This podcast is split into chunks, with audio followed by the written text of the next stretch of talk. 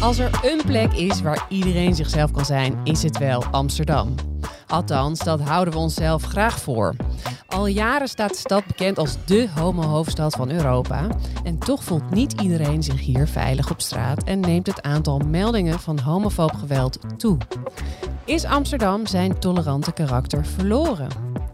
In Amsterdam Wereldstad, een podcast van het Parool, bespreken we een Amsterdams fenomeen en geven we antwoord op de vraag: hoe zit dat eigenlijk?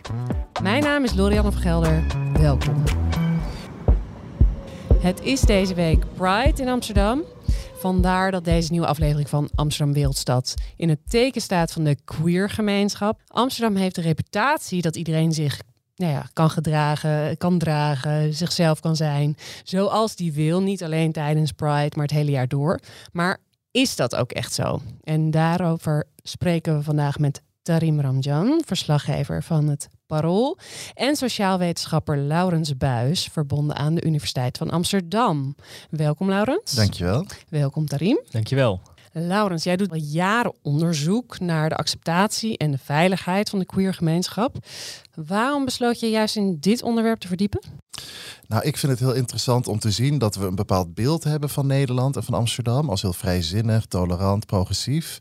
En ik vind het interessant om te onderzoeken waar dat uh, klopt en waar dat ook ophoudt. Hè? Waar die realiteit eigenlijk ook heel weerbarstig is. En even voor de duidelijkheid, we zeggen nu queer gemeenschap. Er wordt ook wel eens LHBTIQ+.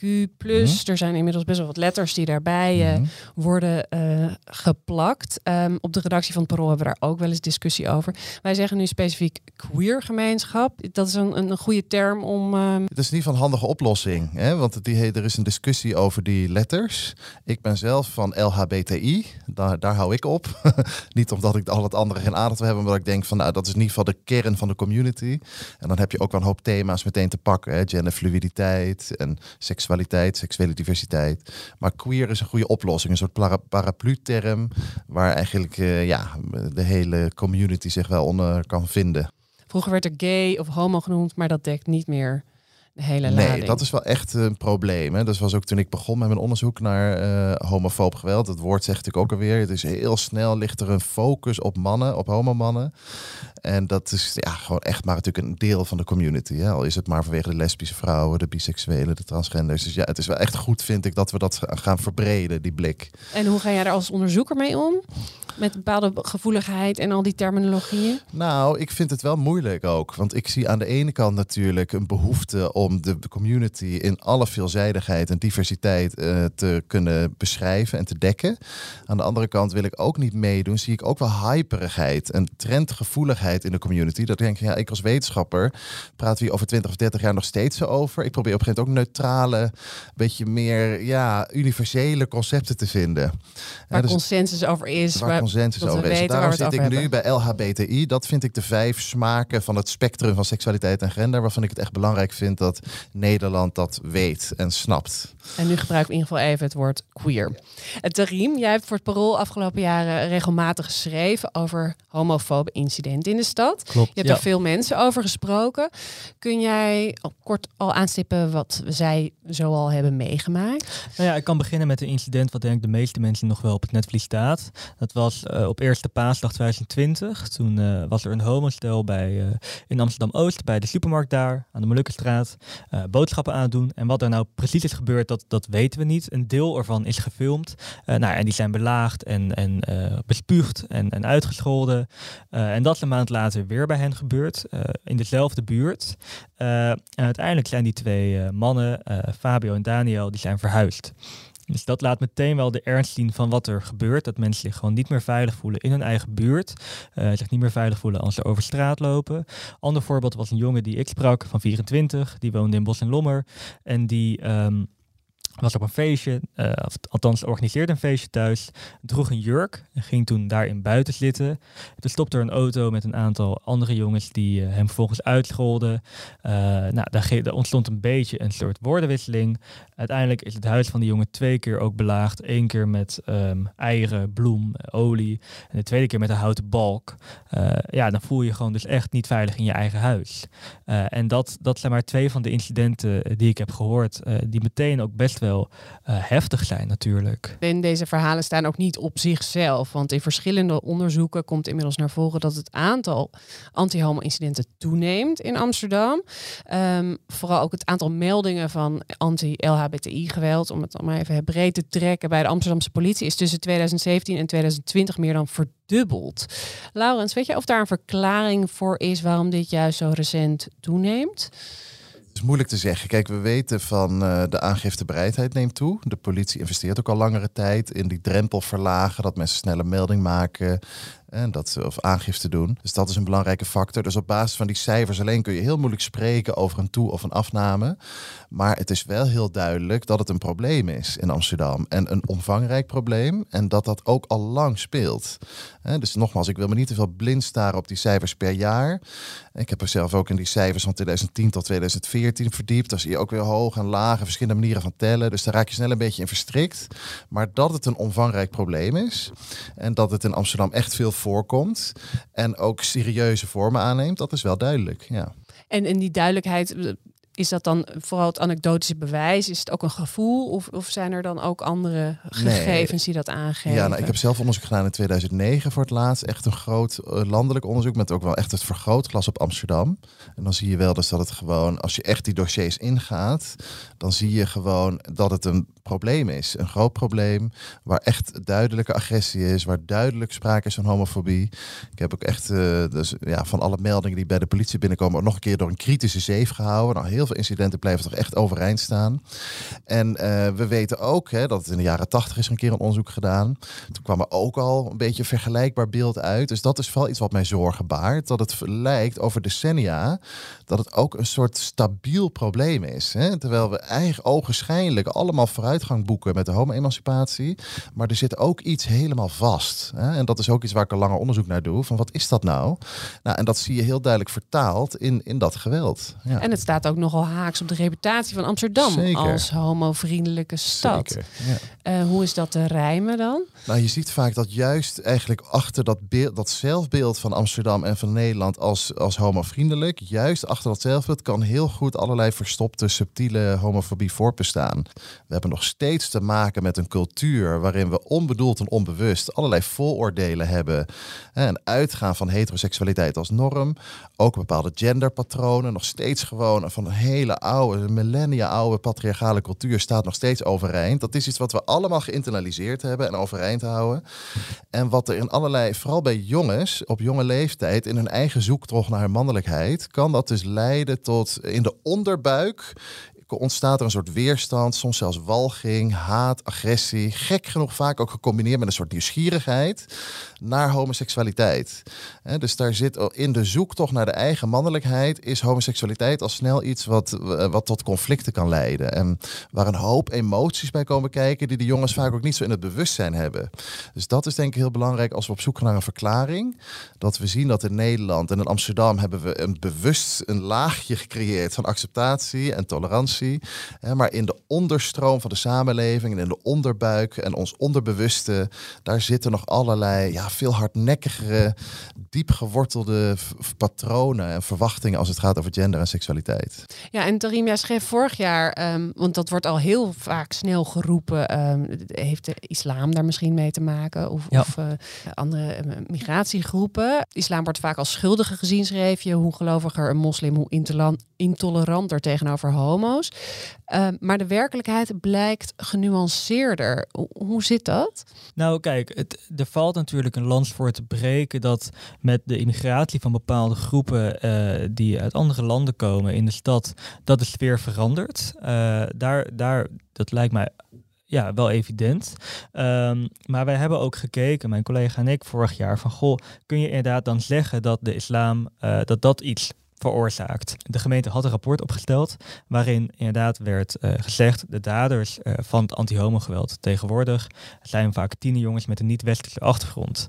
Um, nou, nu heb ik gesproken met een onderzoeker uh, van de Radboud Universiteit. Die heeft gekeken naar een aantal Arabische landen, negen Arabische landen, om te kijken van nou, wat, hoe gaan de mensen hier om met homoseksualiteit, met homoseksuelen ook? Hoe denken ze daarover? En eigenlijk was haar conclusie. Um, je kunt de islam niet als eenduidig fenomeen zien. Er zijn zoveel interpretaties van. Er zijn zoveel manieren hoe je die uit kan dragen. Uh, en dus ook verschillende opvattingen in hoe, een, uh, uh, hoe je naar homoseksualiteit kunt kijken. Dus um, je kunt zeker stellen dat de islam een rol kan spelen. maar het betekent niet dat een moslim automatisch dan eerder geneigd is tot anti-homo geweld of het plegen daarvan. Um, ik kom zelf uit de islamitisch nest. Uh, ik heb zelf heel weinig problemen ervaren wat dat betreft uh, als het gaat om uh, mijn stroming van de religie en, mijn cultuur. dus ik vind het ook altijd wel belangrijk om te benoemen dat, ook al is dat misschien niet de dominante interpretatie van de islam of de dominante cultuur of het dominante narratief, dat wel bestaat. En welke andere factoren spelen mee in, in um, nou ja, de agressie tegen homo's. Nou, wat we weten dat inmiddels best wel goed. Hè? En uh, dat hebben we best wel goed in kaart hoe homofoob geweld uh, werkt. En dat een heel belangrijke rol speelt mannelijkheid. En dus uiteindelijk is het geworteld in patriarchale opvattingen over mannelijkheid, vrouwelijkheid. Mannen die in conflict zijn met hun eigen vrouwelijke kant vaak. En dat homoseksualiteit er als een grote bedreiging zien. Omdat ze gewoon opgroeien in een cultuur waarin bepaalde verwachtingen zijn van mannen. Waarvan het stereotype beeld van homo's, dat past daar gewoon niet in. En dat heb ik ook heel duidelijk gezien in mijn onderzoek. Dat maakt niets voor uit naar de afkomst van de verdachten die ik zag. Ik zag ook een overtegenwoordiging van Marokkaanse jongens. Maar toch hadden zij vaak dezelfde worstelingen met de mannelijkheid als witte Amsterdamse uh, autochtone daders. Dus daar zit een, iets universeels ook in. Hè? Dus het is echt een misvatting om te meer denken... meer macho beeld dat in de weg zit? Ja, het zit een heel diepe worsteling met mannelijkheid. Heel veel jongens hebben het gewoon hartstikke zwaar in deze samenleving. Omdat ze met verwachtingen zitten uit de samenleving. Die, heel smal pad is dat. Wat je moet lopen om een goede man te zijn. Mag, waar komt dat dan vandaan, dat beeld van mannelijkheid? Kun, je dat, aanwijzen? Nou, dat heeft, historisch heeft dat een hele lange geschiedenis. Dus we weten dat het steeds beter... dat dat 12.000 jaar geleden is begonnen met de op van de landbouwsamenleving. Dat er toen bepaalde een nieuw gezinsmodel ontstond. Mensen gingen niet meer in groepen leven, maar in gezinnen. De man en de vrouw. En de, toen werd ook de man moest mannelijk zijn en de vrouw vrouwelijk. Dus daar, daarvoor werd meer gezien. Nou, mannen hebben toegang tot zowel mannelijke als vrouwelijke energie. De, man, de mens werd meer gezien als androgyn. Maar vanaf 12.000 jaar geleden zijn we dat gaan scheiden. Het is eigenlijk een soort culturele innovatie, revolutie geweest. Om dat uit elkaar te trekken en een rolverdeling te maken tussen man en vrouw. Dat had ook wat voordelen in die tijd. Maar we zijn ook bepaalde dingen gaan dichttikken. En we zien nu dat homoseksualiteit echt op gespannen voet staat met die oude culturele restanten van die hele oude patriarchale cultuur. Nou, en wat verder een grote rol speelt in het geweld is, nou in ieder geval heel veel in de steden. De stedelijkheid heeft een rol waar heel veel diversiteit samenkomt en in de openbare ruimte ook homoseksualiteit zichtbaar is.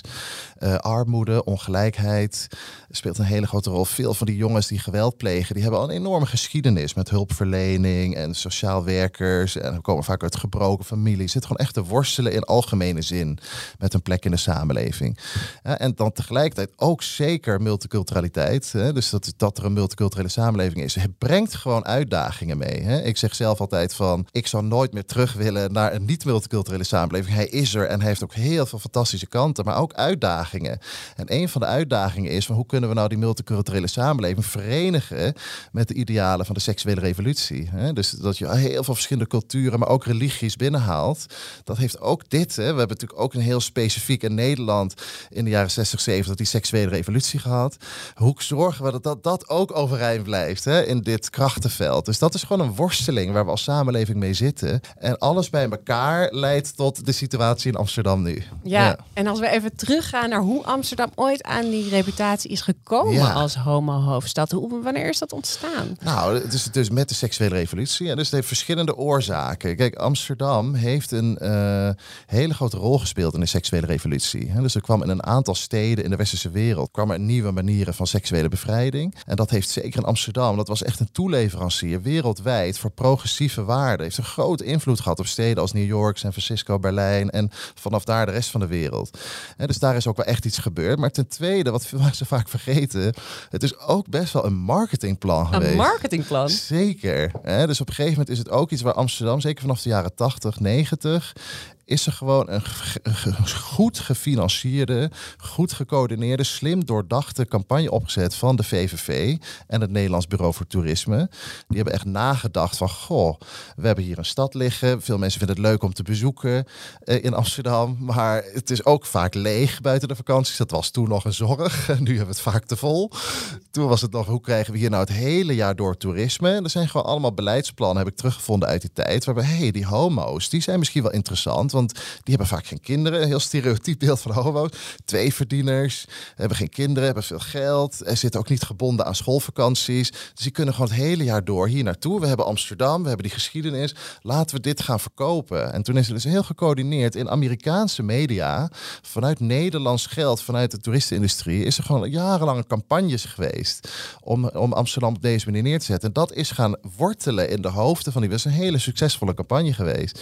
En waarom zeg ik dit nou? Omdat het ook belangrijk is om te zien van het is dat beeld van Amsterdam als homotolerant is voor een deel historisch, maar voor een deel ook commercieel, marketing, uh, ook een façade. Niet alleen dat, ik wil niet zo cynisch zijn, maar de commerciële belangen erachter zijn ook gewoon groot. Maar het heeft ons ook geen windeieren gelegd wat dat betreft. Het is nog steeds een, eh, een, een, populaire bestemming. Uh, we hebben nog steeds een, een Pride. Hebben we de tolerantie eerder misschien overschat als we zeker zo kijken? Ja, ja, ja we hebben dat zeker overschat. We zijn echt gaan denken van. Uh, en nou, wij zijn er. Amsterdam is een soort walhalla. Hier hebben we een soort blueprint ontdekt van hoe je een tolerante samenleving neerzet. En daar hebben we gewoon te vroeg gaan juichen. Natuurlijk zijn er heel veel succesverhalen. Ook dat Job Cohen, dat eerste homohuwelijk, die gay pride met die boten. Het zijn hier historische dingen gebeurd. De sekscultuur is ook heel bijzonder in Amsterdam. En zeker iets vrijzinnigs. Maar we zijn wel gaan vergeten van, ja, dat is toch ook maar een recente ontwikkeling. En een kleine groep mensen. En we zitten toch nog steeds in een hele oude cultuur die we niet zomaar even in één of twee of drie generaties overeind halen. dus we hebben ook een beeld neergezet waar we allemaal in willen zijn gaan geloven. Wat ook wel een beetje een ego-boost is voor Amsterdammers. Van kijk, ons is progressief en tolerant zijn. En, en, dus we vinden dat allemaal heel fijn om daarin te geloven. Maar tegelijkertijd zijn we dan, zit daarachter gewoon nog steeds ja, een hele hardnekkige, ouderwetse, traditionele opvattingen over gender en seksualiteit, die je gewoon, die haal je niet zo snel weg. Daarom zijn we nu zo snel geneigd om te denken, oh, dat moeten nu wel de buitenlanders zijn die nu de problemen zijn, want wij zijn er al. En dan vergeten we dus, het, ga eens kijken op scholen, sportclubs, ook waar allemaal witte jongens zijn, wat een ellende er allemaal plaatsvindt, wat er nog steeds diep geworteld, homo als scheldwoord, de worsteling met uit de kast komen, in, in gewone Hollandse gezinnen, dat lijken we helemaal niet zo goed meer te zien. En was het vroeger allemaal zoveel beter? Nee, dus er is wel wat veranderd. Maar voor een groot deel is de seksuele revolutie ook van we zijn er wat makkelijker over gaan praten. En is er een, een ander laagje over de samenleving gekomen. En is er in die onderliggende structuren helaas is een harde boodschap. Maar is er niet zoveel veranderd als we zouden willen. En dat is even probeer ik altijd over te brengen. Zonder dat ik mensen wil aanvallen. Maar toch die nare spiegel voor te houden. Want anders komen we niet vooruit. We moeten dat beest toch in de bek kijken. Ja, en we zijn denk ik daar ook een beetje lui in geworden. Het is natuurlijk een heel comfortabel idee van, oh, we zijn er al, we zijn tolerant. Inderdaad, eerste land ter wereld met het homohuwelijk, eerste stad zelfs, Amsterdam. Uh, maar wat denk ik een heel mooi voorbeeld is van hoe uh, hardnekkig die achterliggende cultuur is van mannelijkheid en heteronormativiteit. Hè, dus dat je uitgaat van hetero zijn als dominante vorm van seksualiteit. Is het boek van, van Splinter Chabot, waarin hij zijn coming out beschrijft. En dat hij komt uit een, uh, uit een goed gezin in Den Haag. Een, een, liberaal, tolerant waarvan je eigenlijk op papier zou zeggen alle ingrediënten om prima uit de kast te kunnen komen uh, en daar geen angst voor te hebben. En toch beschrijft hij heel mooi, dat uh, raakte mij ook wel, de worsteling in zijn hoofd en met zichzelf. En daar is dan eigenlijk niet eens een duidelijk aanwijsbare reden voor, behalve toch de maatschappij die je al op hele jonge leeftijd vertelt hoe jij bent is niet hoe het hoort of wat uh, uh, doorsnee is. En dat, uh, daar is nog steeds heel veel werk aan de winkel. Ja, en Tarim, jij bent altijd open over um, nou ja, je, je eigen uh, seksualiteit. Ja. Je, je, zit in een homoseksuele relatie. Heb jij je um, ook wel eens onveilig gevoeld in de stad? Ja, ik, ik houd geen handen vast met mijn partner. En wat ik in de stad merk is dat het gewoon wel, zodra je het uit, toch wel een ding is. ik ben dat de eerste keer dat ik een jongen op straat zoende,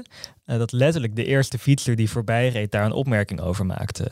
Ehm, wat ook gebeurt, en dat is weer de, de, eh, aan de andere kant van het spectrum, is dat ik een keer met iemand in uh, Paradiso stond te zoenen met een jongen. En dat een meisje mij aantikte en zei: Nou, ik vind het zo knap dat je dit doet.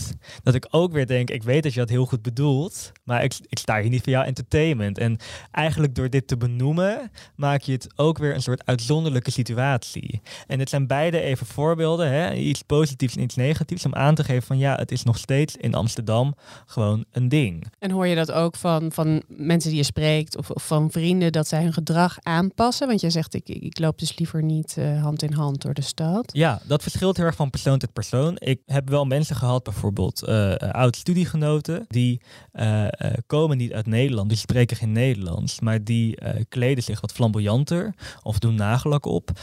en die worden in de buurt voor van alles en nog wat uitgescholden. En omdat ze dan geen Nederlands spreken, vangen ze nog net niet op wat er allemaal wordt gezegd. Maar als je ernaast loopt, dan hoor je dat wel. En dat is gewoon heel heftig. En tegelijkertijd zie ik ook dat heel veel mensen zeggen: ik laat me niet daardoor beïnvloeden. Ik, ik blijf me gewoon zo kleden als ik wil. En dat vind ik heel moedig. Ja, en in, in 2017, uh, Laurens, hebben we een aantal prominente drag queens al de noodklok geluid in de gemeenteraad over de onveiligheid van de queer community. Uh, is er sindsdien iets veranderd? Dat, dat waren een paar ook um, ja, nogal chockerende voorbeelden van, van taxichauffeurs die drag queens uh, weigerden. En uh, er ja. was geweld geweest. Ja, de, alles wijst erop dat het niet echt is veranderd. Hè. Je noemde zelf ook al de cijfers die toch nog steeds oplopen van de aangiftes. Ook al zegt dat niet alles, maar het zegt natuurlijk wel iets. Het is een heel hardnekkig probleem. En wat, we de laatste, wat mij duidelijk is geworden de afgelopen decennia, is dat we geen goed antwoord hebben op de diepliggende oorzaken. Ik, iedereen die hetero is en die denkt het valt toch wel mee, die zou ik eens willen zeggen van ik zou iedereen willen gunnen om een week homo te zijn. En hoe het dan is om, om in een klaslokaal te komen, op je werkvloer te komen, om dat te voelen. Het is heel vaak niet eens expliciet, zoals Tarim ook zei. Het is heel vaak ook verstopt en verborgen. Het is meer een sfeer of een cultuur waarbij je denkt, kan ik dit nu wel zeggen? Kan ik mezelf wel zijn? Het zijn blikken of het is de toon waarbij ja. iemand iets vraagt of zegt. Het is elke keer op je werk, op een nieuwe baan uh, afwegen. Oh, ga ik vertellen dat ik inderdaad een vriend heb in plaats van een vriendin? Elke keer opnieuw dat, uit de kast moet Dan voel je die norm. Ja. Je voelt die norm hangen. Hè? Dus dat is al één ding waarvan ik zeg dat is wat we niet vaak niet homofobie noemen, maar wat wel een dagelijkse worsteling is in de praktijk van homo zijn. Hè? En dan heb je nog de vraag van uh, je bewegende openbare ruimte van Amsterdam. Hè? En waar je op een gegeven moment ook echt uh, expliciete opmerkingen krijgt. Zeker als je hand in hand loopt. Nou, ik ben daar ook heel voorzichtig mee. Ik heb op dit moment geen relatie, maar als ik wel een relatie heb of een date heb, dan kijk ik toch ook altijd om me heen. Kan dit nu wel? Heb ik er wel zin in ook om die confrontatie aan te gaan, om nu dat statement te maken? Want zo voelt het al vaak. En dat dat dus zo is, dat, ja, dat is gewoon schokkend eigenlijk. En heb ik nog niet eens al gehad over de wijken waar je woont als homokoppel of als lesbisch koppel. En hoe kijken de buren en de krassen op je auto en de eieren tegen het raam. En het komt allemaal voor. Dagelijkse treiterijen van jongeren uit de buurt, je weet vaak niet eens wie. Dus ook een soort microterreur allemaal. Het is echt uh, aan de orde van de dag in Amsterdam. Nou hebben we wel een hele progressieve um, gemeenteraad. Ja. Is er iets wat de gemeente kan doen om het uh, veiliger te maken voor de queer gemeenschap? Nou, ik denk dus dat het zo belangrijk is dat er weer een visie komt, uh, breed in Amsterdam, ook vanuit het COC, op wat is nu het probleem. En wat is dat er echt weer een visie, waar willen we naartoe met de emancipatie? Dat we proberen om die diep gewortelde heteronorm te kantelen. En dat is echt met gewoon, de, zeg je dat, met, met je laarzen in de klei. In klaslokalen, naar sportclubs, het harde werk doen, met scholen in gesprek. Echt met die jongeren uh, gewoon in, in contact treden. En gaan praten over God. Iedere, we weten dat zo goed, het onderzoek. Iedere man heeft een vrouwelijke kant. Iedere jongen loopt er tegenaan in zijn opvoeding, hè, in, in het, tijdens het opgroeien. Wat doen we daar nou mee? Hoe creëren we nou ruimte daarvoor? Tegelijkertijd is ook, hè, zeg ik toch ook wel een beetje van het taboe op toch ook dat er groepen oververtegenwoordigd zijn. Dan zie ik toch ook weer soms de burgemeester van Amsterdam daarmee worstelen. Die vindt het dan zo moeilijk om te zeggen, er zijn ook wel veel moslimjongens en Marokkaanse jongens die dit vaker doen dan anderen. Die is deze stuk bang om in het straatje van Wilders terecht te komen. Wat ik heel goed snap. Hè? Je wilt het niet naar zo'n eenduidige, simpele verklaring. Maar het moet niet leiden totdat je dit ook niet meer helemaal kan benoemen. Ik denk dat het niet goed werkt om met vingertje te wijzen. Jullie moeten uh, homo's accepteren. Dat leidt vaak tot meer weerstand. Maar hoe kunnen we in die community zelf die hervormingen wat ondersteunen? Dat is denk ik ook nog wel waar stappen gemaakt. Hoewel er zeker ook dingen gebeuren hoor. Op alles wat ik nu zeg gebeuren er wel dingen. En het is gewoon taai. Dus we moeten er ook een beetje bij neerleggen dat het niet morgen is opgelost. Maar ik mis wel een overtuigd, breed Amsterdams of zelfs landelijk programma. Waarvan we zeggen, nou, de homobeweging, de politiek, bedrijfsleven, sportverenigingen, scholen. Allemaal achter één plan. En dan niet alleen maar in de week van de Pride, maar eh, het hele jaar door. En wetenschappers erbij die het goed monitoren, onderzoeken. We hebben het allemaal in huis in Nederland. We zouden veel meer kunnen doen dan we doen. Ja, wat je wel merkt is dat queer mensen, die zijn ontzettend weerbaar. En die komen zelf wel met ideeën en initiatieven om uh, zichtbaarheid te vergroten, om een soort veilige plek te creëren. Uh, je hebt bij de Amsterdamse politie heb je het netwerk Roze in Blauw. Ik heb daar zelf ook een keer mee te maken gehad, uh, als burger, als aangever. En dat was ontzettend fijn. deze week is, opent ook de eerste queer sportschool van Amsterdam in navolging van Rotterdam. Dus je ziet dat queer mensen ook wel goed in staat zijn om zichzelf daarin te kunnen redden. Om in elk voor zichzelf en voor elkaar een veilige plek te creëren. Tegelijkertijd zit er ook wel iets treurigs in. Dat je dan uh, je toch weer afzondert van eh, de rest van de samenleving. Een van, aparte oh, hier, sportschool, ja. Exact. Van oh, hier ben ik dan tenminste veilig. Dus het is ook een beetje een uh, symptoombestrijding en een tussentijdse oplossing. En in navolging van wat jij zegt, Laurens, ik denk dat het heel goed is wat betreft die oververtegenwoordiging van Marokkaanse jongens. Dat moet je denk ik zeker benoemen. En vervolgens niet daar stoppen, maar verder analyseren van oké, maar hoe komt dat dan? En wat gaan we dan doen? En hoe gaan we met hun moeders in gesprek? En hoe gaan we op die scholen wat doen? En hoe gaan we uh, in de buurt wat doen? En weet je, onbekend maakt ook onbemind. Als je, helemaal niet met ze praat, uh, dan denk ik ook niet dat je dichter tot elkaar komt. Nee, en, en, Helemaal mee eens. En nu staat Pride weer voor de deur.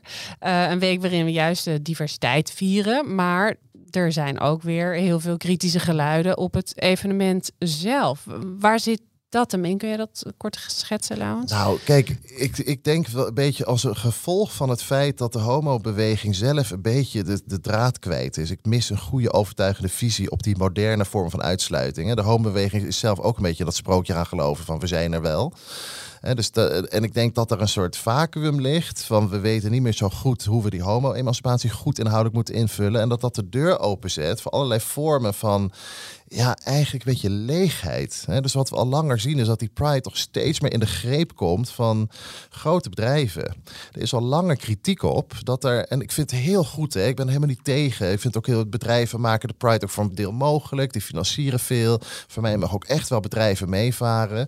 Maar we hebben toch ook wel de deur opengezet voor bedrijven die even komen showboten tijdens de Pride met een super fancy boot. Maar eigenlijk verder in hun alledaagse diversiteitsbeleid en de organisatie niet zoveel doen. Dus ik denk dat we daar, dat is gelukkig aan het veranderen hoor. Dat we meer moeten zeggen, oké, jij mag wel als, als bedrijf met onze regenboogvlag wapperen, maar willen we wel wat voor terug hebben. Dus niet pinkwashing, zoals exact, het wel eens wordt genoemd. Pinkwashing, ja. hè. daar zit een soort, heel snel wordt het een soort van een ego-ding tegenwoordig, diversiteit. Ik zou heel graag willen benadrukken dat de Gay Pride en ook de Canal Parade, ik vind het nog steeds een van de mooiste evenementen ter wereld.